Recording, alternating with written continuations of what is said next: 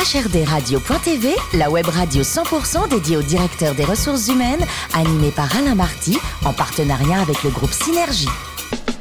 Bonjour à toutes et à tous, c'est parti pour un nouveau débat de HRDRadio.tv. Vous êtes plus de 12 000 DRH et dirigeants d'entreprise à nous écouter chaque semaine en podcast passionnément ou alors en vidéo. À mes côtés pour co-animer cette émission, Sophie Sanchez, directrice générale du groupe Synergie. Bonjour Sophie. Bonjour Alain. Aujourd'hui, un débat consacré au digital, à la transformation numérique.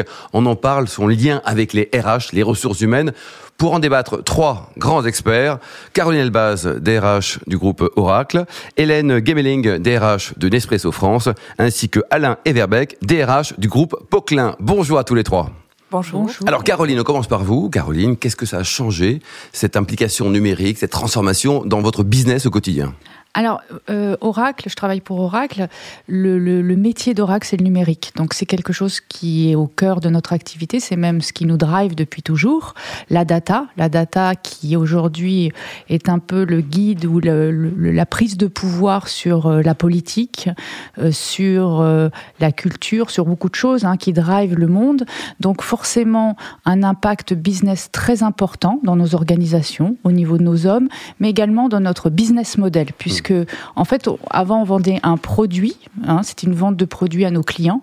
Aujourd'hui, on vend un service et on n'est pas à écouter un besoin, mais à travailler et à identifier le besoin du client qui, euh, malheureusement, le construit avec nous, puisque c'est un monde qui évolue tellement vite, tellement rapidement, que c'est de la co-construction, mmh. de l'agilité. Donc, ça demande à nos collaborateurs, à nos organisations de changer de métier complètement, de structure organisationnelle et de s'adapter s'adapter à ce nouveau monde qui est un monde où je dirais on a un changement d'ADN et je oui. développerai un peu plus tard là-dessus mais c'est un changement d'ADN de façon de penser de façon d'appréhender les choses qui est complètement différent euh, du monde euh, finalement de la vente de produits plus simples oui. et dans quelque chose de plus complexe le métier et la philosophie ont changé combien de collaborateurs pour Oracle France euh, sur le on territoire? est à peu près 1500, 1500. collaborateurs oui, et vous Hélène vous êtes combien au niveau de, des collaborateurs pour Nespresso en France? Nespresso en France c'est un peu plus de 1400 collaborateurs. 1400 collaborateurs. Alors, on a vu les impacts euh, d'Ixit Caroline, dont, dont c'est le métier quelque part. Et vous, ça a beaucoup changé parce que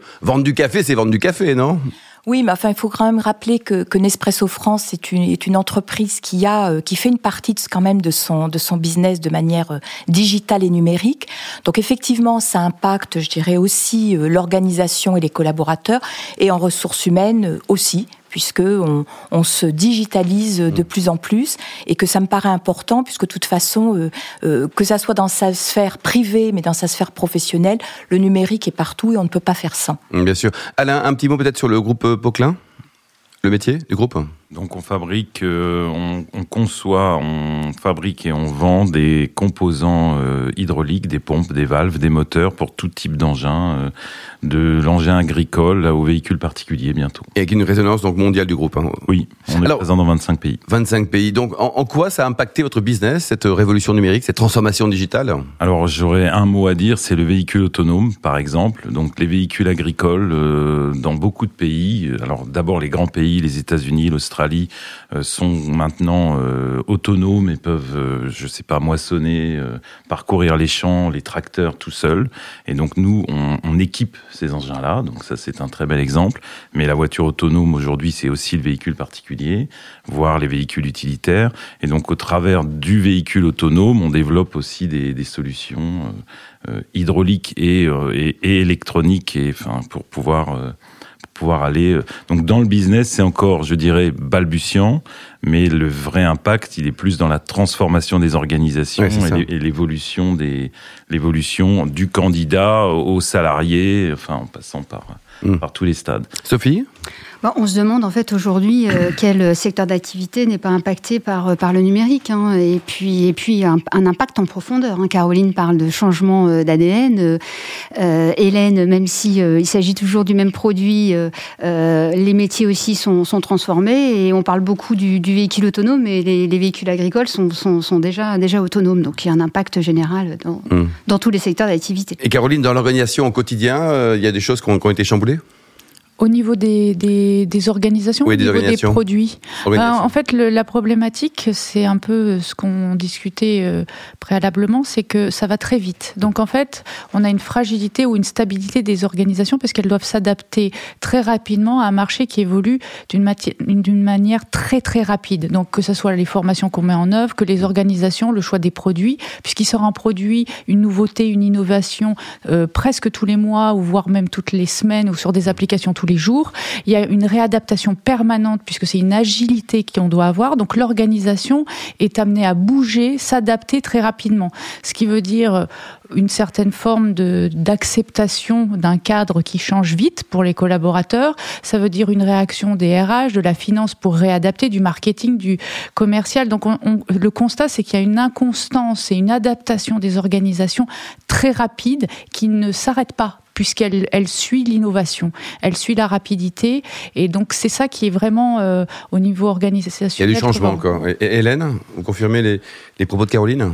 Oui, alors peut-être de manière moindre parce qu'on n'est pas dans le dans le même secteur, mais on voit bien qu'on a euh, dans, dans des projets numériques et digitaux une- un besoin de transversalité.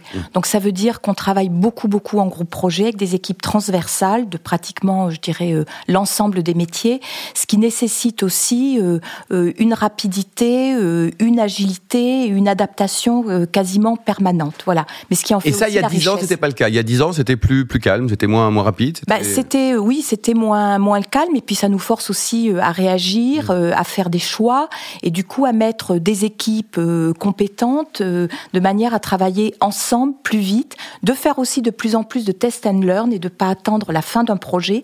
Donc ça demande effectivement de l'agilité et de l'adaptation de la part des collaborateurs. Alain, combien de collaborateurs dans, au sein du groupe Euh, 2500, un peu plus. 2500. Et donc les impacts sur votre organisation, euh, quels sont-ils?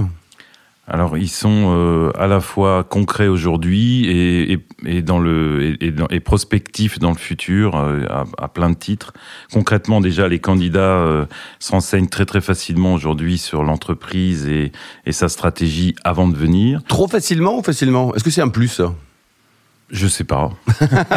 en tout cas, c'est comme ça. Donc, à nous de nous adapter et de répondre à ça. Le salarié, une fois qu'il est dans l'entreprise, il est hyper connecté. Mm. Hyper connecté au sein de l'entreprise, mais aussi avec le marché du travail en continu.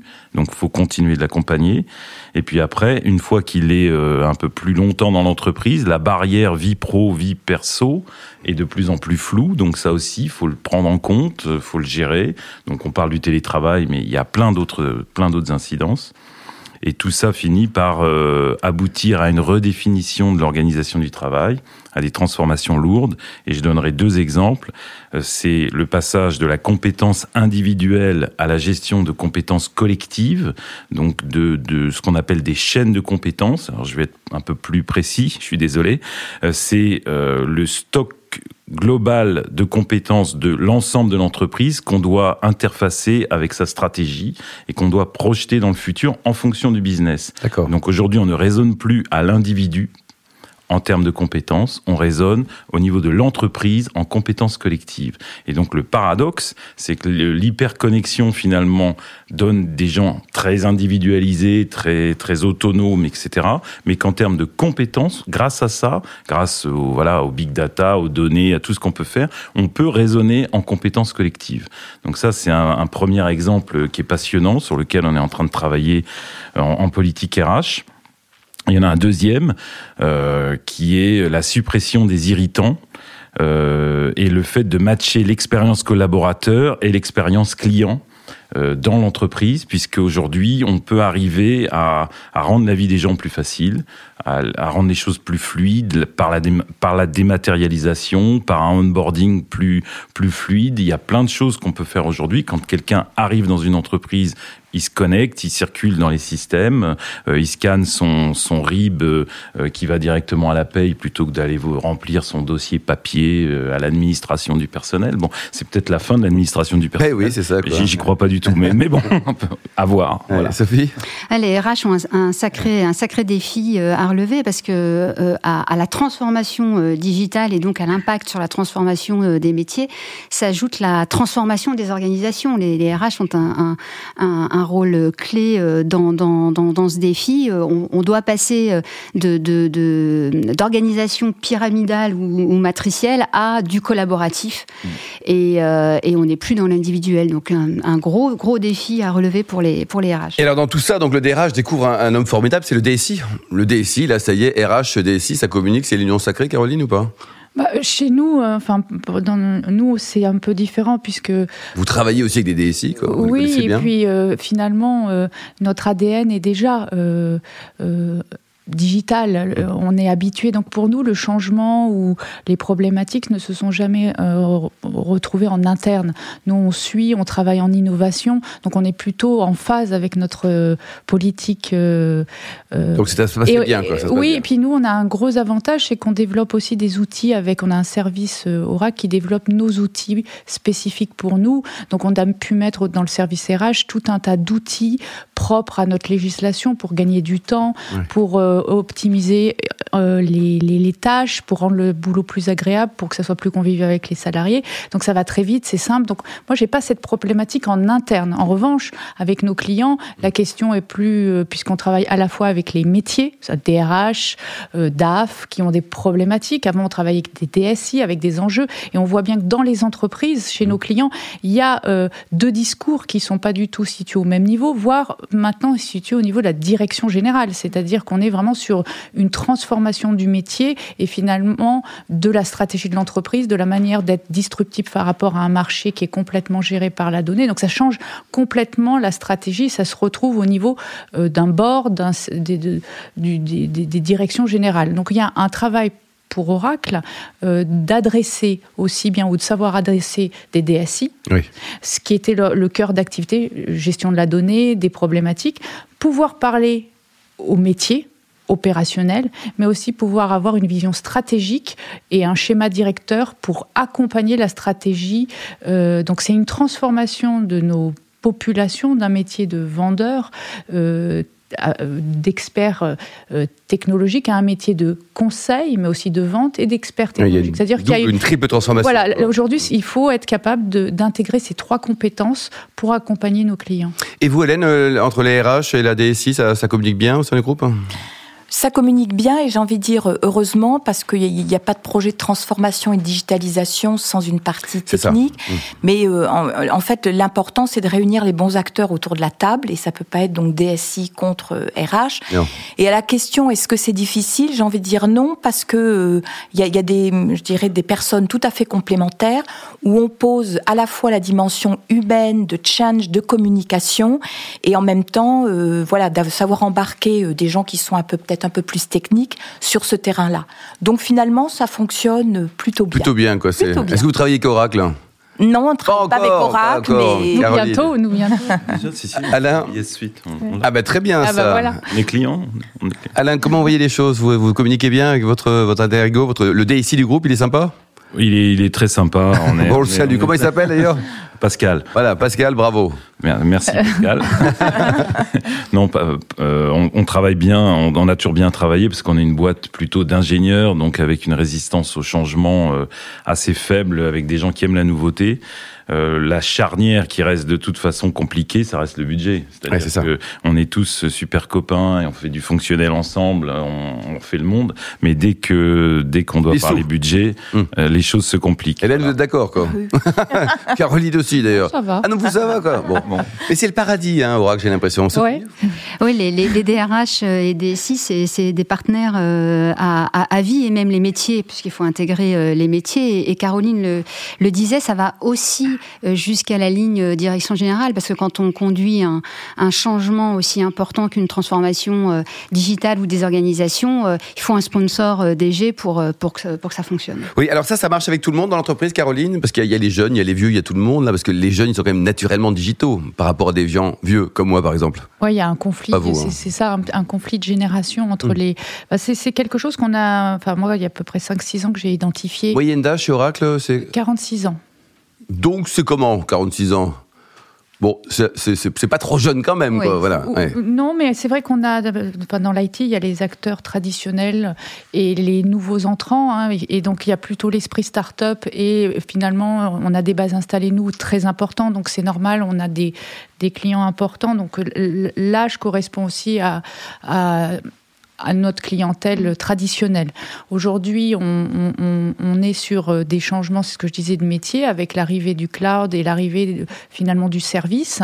Euh, ce qui est intéressant, c'est que malgré tout, même si, oui, on est dans le digital, on adresse des métiers. Mmh. On adresse un ERP, c'est des financiers. Donc, il y a une connaissance métier, une, un expertise à avoir. Donc, moi, je crois beaucoup euh, que ça soit euh, euh, entre les hommes et les femmes, les plus jeunes, les plus vieux, à la diversité. On parlait de collectif. Le collectif, c'est quoi? C'est l'intelligence supérieure à l'intelligence individuelle. Et pour ça, il faut une bonne communication, il faut un état d'esprit, il faut avoir des visions, des façons de voir le monde différents. Et donc, c'est très important de composer des équipes de tous bords, des ingénieurs ou plutôt des... Et de tous les âges également, Et de tous les âges, et aussi euh, avec euh, la diversité, euh, hommes-femmes. Et on a mis un programme qui, était qui a eu un succès au début, qui a été de peut-être pas forcément compris, mais une vraie volonté d'intégrer de l'apprentissage l'apprentissage avec des gens qui sortent vraiment de l'école ou qui sont encore en formation et qui sont vraiment, eux, natifs et avec une mmh. vision de pensée complètement différente. Et on a créé des, enfin des, des, communautés euh, euh, de projets vivants avec les clients, euh, avec tout un type de population, dont les jeunes. On a mis du mentoring inversé et donc on voit que finalement, on a l'expérience des plus âgés et des différents. Donc chacun apporte quelque chose. Oui, je pense pas qu'il. Enfin voilà, il y a. pas les opposer. Non, je pense que c'est le mélange des deux qui fait la richesse d'un groupe et l'innovation.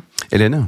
Tout à fait d'accord. Moyenne d'âge chez Nespresso Alors, moyenne d'âge plus jeune, 34 ans. À 34 ans Donc, il y a une différence. Faut ça va être 22 ans tout à l'heure. Alors, non, non. Voilà, 34 ans, donc effectivement. Euh, mais moi, je, suis tout à fait d'accord avec euh, ce que vous disiez, Caroline, parce que je pense qu'on ne peut pas opposer, qu'il ne faut pas opposer. D'accord. Parce que les, les plus âgés apportent autre chose. Et je dirais, ont aussi cette simplicité et de pouvoir demander à des plus jeunes. Et je trouve que c'est comme ça que ça doit fonctionner. Ils n'ont pas peur de demander non, non, très honnêtement. Et moi, je souhaite que les plus âgés, dont je fais partie, n'en fassent pas un complexe. Oui, c'est ça. Parce, qu'ils apportent d'autres choses. Et d'ailleurs, que les jeunes viennent aussi chercher. Donc, je, je trouve que ça fonctionne bien et que surtout, il ne faut pas opposer ou que les hmm. personnes plus avancées en âge et dans leur vie professionnelle face un complexe de cette espèce de manque de jeunisme. J'y comprends rien. Je suis pas déjà native, etc. Voilà. Je trouve ça. Alain, euh, l'union sacrée devant le digital, vous y croyez Qu'on ait 25 ans ou 55 ans je sais, je sais pas. Non, je, sais pas. Je pense que les, les, les gens abordent les, ce, ce sujet-là avec leur âge, avec leur expérience et avec leur euh, leur facilité euh, propre effectivement, les jeunes générations sont tout de suite dedans et, ça n'a rien à voir avec nous. Je me, je me, mets dedans. Enfin, vous avez des enfants jeunes comme Caroline, comme beaucoup de monde aussi. Il faut les suivre aussi, quoi. On voit bien la différence. Il n'y a, pas de souci. Sophie? Il y, a, quand même un conflit de génération qui, qui, existe. Enfin, les, jeunes aujourd'hui euh, n'occupent pas seulement euh, un poste, veulent un rôle, veulent participer au développement de l'entreprise et, et, sont assez impatients dans leur, dans leur évolution. C'est pas la même chose que, que les générations précédentes mais comme vous le disiez, il faut, faut, faut amener ces, ces, ces, deux, enfin, ces différentes générations à travailler ensemble. Mmh. Et, et, là, on revient dans le participatif et dans, dans le collectif. Mm. le rôle du, du, RH. Et ce, ce, numérique qui arrive à grands pas, qui est là d'ailleurs pour longtemps, il y a aussi des côtés négatifs ou pas, Caroline, selon vous?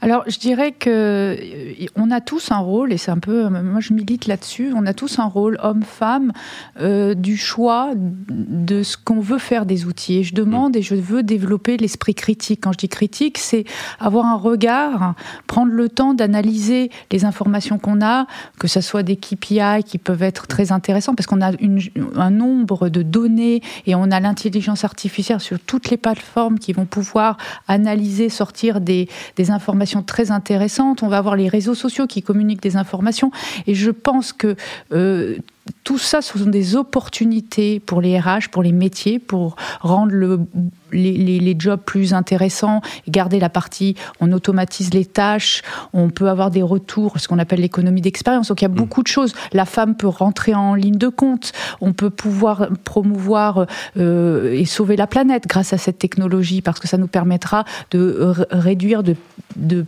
piloter et d'avoir. En revanche, moi, je, c'est peut-être mon côté RH et éthique, mais je pense que euh, il y a des, garde-fous à mettre. C'est-à-dire que notre job RH est vraiment plus il y a de digital, plus il faut développer la communication ah. interpersonnelle. Et notre rôle à nous, c'est réellement redonner la confiance, parce que euh, les nouvelles générations, qu'est-ce qu'ils attendent? Le sens, l'identitaire. Donc il faut redonner un sens au travail, il faut recréer des équipes et un collectif, repartager une confiance, par, enfin avoir une confiance partagée. Les, les, les jeunes générations l'expriment. C'est pas que les anciennes ne le voulaient pas ou ne l'aimaient pas, c'est qu'aujourd'hui elles ont la parole plus libre l'autorité est moins statutaire et moins reconnue. Donc elles expriment une reconnaissance, un équilibre des échanges, d'être reconnues. Et donc notre rôle à nous, c'est vraiment avec plus de digitalisation, c'est remettre et réapprendre à travailler ensemble, recréer ce collectif, revaloriser la personne, l'équilibre entre leur vie, leur choix. Euh, et, c'est le nouveau rôle du RH, le nouveau rôle des politiques, le nouveau rôle des professeurs et des citoyens de faire en sorte que cette technologie, qui est un merveilleux... Euh, un apport, en tout cas. Un apport, reste dans une logique de construction, dans l'intérêt. Voilà donc, attention et bien développer l'esprit critique des collaborateurs, quel que soit le regard et leur analyse et leur libre arbitre. Hélène Alors je trouve que c'est euh, c'est très compliqué parce que on ne peut pas faire sans on est entouré dans sa vie professionnelle ou, personnelle. Et en même temps, je vous rejoins parfaitement. Je trouve qu'il faut qu'on privilégie aussi le lien humain. Quand je regarde, dans nous, on a énormément de process RH digitalisés qui sont euh, effectivement une expérience collaborateur beaucoup plus positive, beaucoup plus facile. Mais en même temps, euh, pour tout, vous avez des applications pour, pour tout. Alors, c'est bien, mais je me dis, ne perdons pas de vue qu'il faut un lien de proximité, qui doit être le manager avec son équipe, qui doit être, euh, bien sûr, euh, je dirais, la fonction RH avec euh, ses clients internes. Et je pense que c'est effectivement excessivement important, parce que sinon, on continue. Alors, on va développer des tas de choses. Je pense qu'on va aussi constater que euh, l'entreprise a besoin de ce lien collectif et je suis tout à fait d'accord avec ce que vous évoquiez. Les jeunes ont besoin de sens, ont besoin le, ce qui est plus important. Les jeunes et les moins jeunes. Hein, les moins jeunes. Tout le monde, oui. Et ont besoin aussi de connecter avec leur patron, ont besoin de discuter. Donc il faut euh, effectivement euh, privilégier ces moments informels, ces moments d'équipe, etc. C'est vraiment très très important. Et je pense que nous, notre rôle en tant que ressources humaines, c'est effectivement d'être vigilant là-dessus, d'être le garde-fou d'une trop de digitalisation et de penser qu'on est ultra moderne et que ça va tout résoudre. Mmh. Voilà. Le, le, risque, votre question, c'est sur le risque du, digital. Oui, c'est la question également des travers. Euh, potentiel en tout il y En a, il y en a beaucoup. Le, le, le, tout, c'est de les, de les piloter. Il y en a un, par exemple, que, qui me vient tout de suite à l'esprit, c'est l'impact des réseaux sociaux ou des blogs sur la réputation d'une marque. Euh, sur, sur une entreprise, elle peut être détruite extrêmement vite, alors qu'elle a mis, euh, je sais pas moi, parfois des, des siècles, des années, voire des siècles à, à, à, se construire. Et donc, faut être très attentif à cette interaction entre la com interne et la com externe, et à piloter autant qu'on peut ces, ces, ces sujets-là. Mais donc, ça, ça ouvre effectivement énormément de, de choses. Euh, je pense que c'est, on est dans les opportunités, ça se construit petit à petit. On est dans l'impressionnisme, et le sablier n'est pas encore vidé donc le monde se construit devant nous. Euh, euh, on n'est jamais assez rapide, c'est ça peut-être la leçon. Il faut aller de plus en plus vite et le risque, il est peut-être dans cette vitesse. Mm, mm. Sophie Oui, il y, a une ambivalence sur le sujet. Certains euh, verront le digital comme, euh, comme quelque chose de positif, auront envie de rentrer chez eux et de regarder un, un, un, module d'e-learning et puis d'autres, au contraire, couperont tout, arriver, arriver chez soi. Donc la pratique, en fait, a rattrapé le droit en France mm. là-dessus. Et c'est au RH, justement, vous le disiez, de, de, rester en veille et de permettre de, de s'exprimer supprimer si s'il vient une, une dérive. Donc, oui, et puis carton jaune, le carton rouge, pourquoi pas. Pour terminer, Caroline, vous en parliez tout à l'heure, la data, la donnée. Donc ça, c'est aussi une nouvelle donnée, hein, si je puis dire. donc ça change quoi votre quotidien avec toutes ces informations? D'abord, il faut que ça reste dans la légalité, premièrement. Et après, il y a plein d'infos.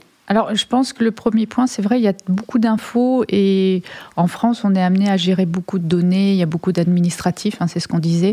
Donc, euh, le, premier point, c'est euh, une structuration de ces données. Ça a été la première étape pour pouvoir les gérer et les optimiser, les sécuriser, protéger le, avec les nouvelles lois le respect euh, aux données.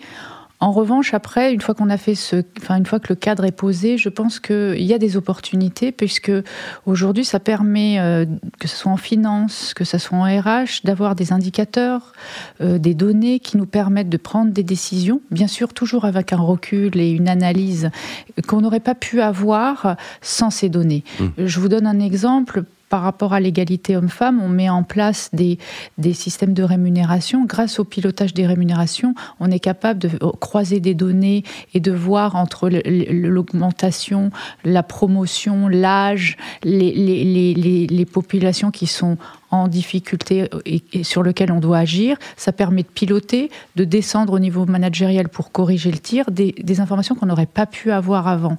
Et ces données-là sont précieuses parce qu'elles vont nous faire gagner du temps et de l'efficacité. Mmh. Donc je pense que la donnée, moi je l'utilise, j'ai même embauché une personne qui est sur euh, cette analyse des données parce que c'est très compliqué, il faut un... C'est un vrai métier. Voilà, c'est un vrai métier pour pouvoir finalement euh, en, en, s'en servir parce que c'est mmh. pas le tout d'avoir de la donnée, mais ce qui est clair, c'est que euh, aujourd'hui, ça va nous permettre réellement de nous concentrer sur ce qu'on disait, c'est-à-dire, je parle au RH, c'est-à-dire avoir des informations qui nous prenaient beaucoup de temps à obtenir beaucoup de temps à, pour analyser. Aujourd'hui, on les a très rapidement. Elles nous permettent de croiser également les différents services, c'est-à-dire que si on décloisonne les données, on va pouvoir euh, analyser les données RH avec les données mmh. financières, avec les données des, euh, de la flotte de voitures, des parkings, des maladies. Donc on va avoir euh, du supply chain, on va avoir une vision et des données qui avant étaient réservées sur des, des, des lignes... des silos. Des silos. Et aujourd'hui, les clients veulent avoir une entreprise fluide où ils parlent d'un même son qui est capable d'avoir des données qui concernent l'ensemble de la société. Les collaborateurs veulent ça. On est un être unique et on veut être traité comme tel. Et l'ouverture des données sur l'ensemble d'une entreprise ou au niveau national permet de redonner une valeur euh, et une importance à, l'individu. Mm, mm. Mais encore une fois, je suis d'accord, attention, il y a toujours, nous RH, que cette donnée soit prise, analysée avec précaution et éthique. Je, je fais toujours attention de ne pas prendre les données comme étant des choses figées. C'est pas de la marchandise. Non, c'est des indicateurs qui nous aident à la décision. C'est l'intelligence artificielle, c'est pas l'intelligence émotionnelle. Hélène? Bah, la donnée est très importante à partir du moment où ça permet des analyses. Donc la, première chose, c'est d'organiser la donnée dans l'entreprise parce qu'elle est effectivement, euh, je dirais, dans, différentes fonctions. Donc euh, je sais qu'on travaille là-dessus euh, chez Nespresso. Je dirais aussi, en matière de ressources humaines, c'est aussi s'assurer de la qualité de la donnée. Oui parce que c'est la première chose et je peux vous dire que quand vous faites des analyses sur des données qui sont un peu erronées, ben ça ne marche pas. Mais je pense que c'est euh, essentiel et, et, moi ce que j'essaie d'insuffler à mes équipes, c'est que euh, quand on a des KPIs, il faut savoir les analyser sans servir à bon escient. C'est vraiment euh, vraiment très important et je pense qu'on peut pas euh, faire de pilotage sans données. Quoi. Voilà, je pense. Et puis, euh, ça permet aussi, d'une manière plus générale, de permettre à nos collaborateurs d'aller vers aussi de la personnalisation. Quand je parle aussi en matière de développement, oui. ça permet aussi d'avoir d'aller vers de la personnalisation parce qu'on parle beaucoup de collectifs, mais les collaborateurs attendent aussi de l'hyper personnalisation comme nos clients. Très bien, Alain? En, matière de, big data pour notre business, les choses sont pas encore euh, clairement établies. Donc, on, met des capteurs, on, recueille de la donnée sur les engins, mais pour l'instant, ça reste compliqué. Euh, par contre, en RH, ce qui est passionnant, c'est que le, métier RH est un métier où on a beaucoup de données très variées en quantité. Et donc, les gens d'Oracle le, savent bien, ils sont là pour gérer ça. Euh, mais en même temps, on touche à l'humain. Et donc le RH, c'est sans doute l'endroit ou un des endroits où vont se rencontrer le monde d'avant et le monde d'après. Et forcément, la vérité apparaîtra quand le monde réel va pénétrer à nouveau le monde virtuel et quand les choses vont se vont se mmh. vont se matcher, je dirais, soit de, de, manière un peu un peu critique avec une crise, ce que j'aurais tendance à penser, mais en fait j'en sais rien, soit de manière plus fluide dans le temps et dans la durée, comme c'est finalement en train de se passer tous les jours. Mais les RH sont un lieu où sans doute cette rencontre euh, va se faire euh, avant, avant les autres.